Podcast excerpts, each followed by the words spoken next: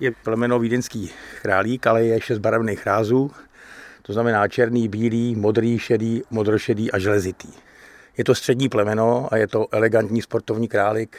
Jsou to krásní králíci, kteří jsou nejrozšířenější v celé Evropě.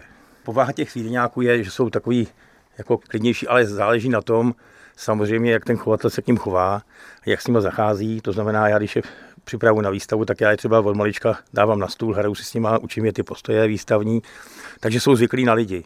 Tak který ho vezmeme? No, vezmeme tady toho bílého, to je takový, ten se umí hezky postavit. Men, jmenujou se nějak? Jiné jména nemám, to by se z toho bláznil. to si myslím. Takže králíka takhle na stůl a on už je v klidu. Že jiný králík by už dávno startoval, už by utek, že jo. Pohladím ho takhle, takhle vemu za ouška vlastně. No. To je vlastně ten výstavní postoj, že on jako, jako když jde Markínka na molo, tak se musí předvést, že jo. Proč jste si vybral právě vídeňské? Protože mám rád takový ty elegantní větší zvířata s tou hlavou, s silnou nohou, s pěknou srstí, tak jsem si je vybral a vlastně šlechtím od 13 let, od roku 73 jsem vstoupil do svazu českých chovatelů, to je 50 let dneska.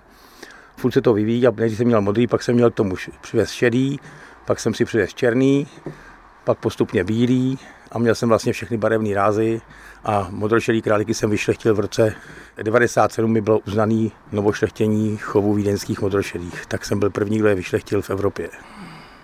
A měl jsem jich 12, tenkrát na výstavě, uznali mi to jako prvnímu a Němci byli dost, dost rozčarovaní, že jsem je předstih vlastně.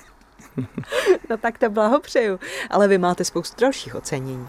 Jo, mám asi, asi přes 2000 ocenění, 50 mistrů republiky, asi 57 mistrů klubu a i zahraniční úspěchy. A byl jsem jako první chovatel, který ho přijmuli do, do německého svazu ZDK, jako cizince. A kolik jich tady máte? Kolem těch 200-300, mýval jsem i 500. To je dřina už. Ale samozřejmě, ještě když byl táta, když žil táta, tak mi pomáhal táta, že? tak to se musí každý jen krmit, každý jen napájet, eh, jednou týdně čistit, kde máte očkování, jezdit na výstavy, vozit na výstavy, jezdit po Evropě, schánět další novou krev a tak, takže celý rok se to musíte věnovat. Denně se tomu věnuju tak 4 až 5 hodin. Balil jste holky na králíky? Samozřejmě.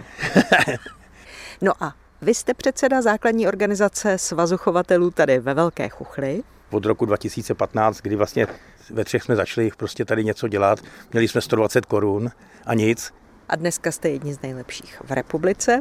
Máme 36 členů, máme 9 dětí, a máme tady špičkové výsledky a řekl bych, že naše organizace úplně nej, nejvíc reprezentuje po celé Evropě. Přijezdíme do Německa, do Rakouska, do Polska, na Slovensko, všude. Ale tomu předchází fuška. Protože přijít jenom nakrmit ty králíky a jít pryč, to, je, to nejde. To si takhle musíte s ním pohrát, musíte na něm hrát ty krásy, ty vady, ty vady odstraňovat. A když odstraníte vady, tak máte krásného králíka a budete vyhrávat. A když vyhráváte, máte radost a tím pádem nalákáte i ostatní, ty mladí, protože ty taky chtějí vyhrávat a chtějí být jako vy. Je to láska, je to zábava, máte nějakého koníčka. A může to být koníček jakýkoliv. Z Velké Chuchle Jolana Nováková, Český rozhlas.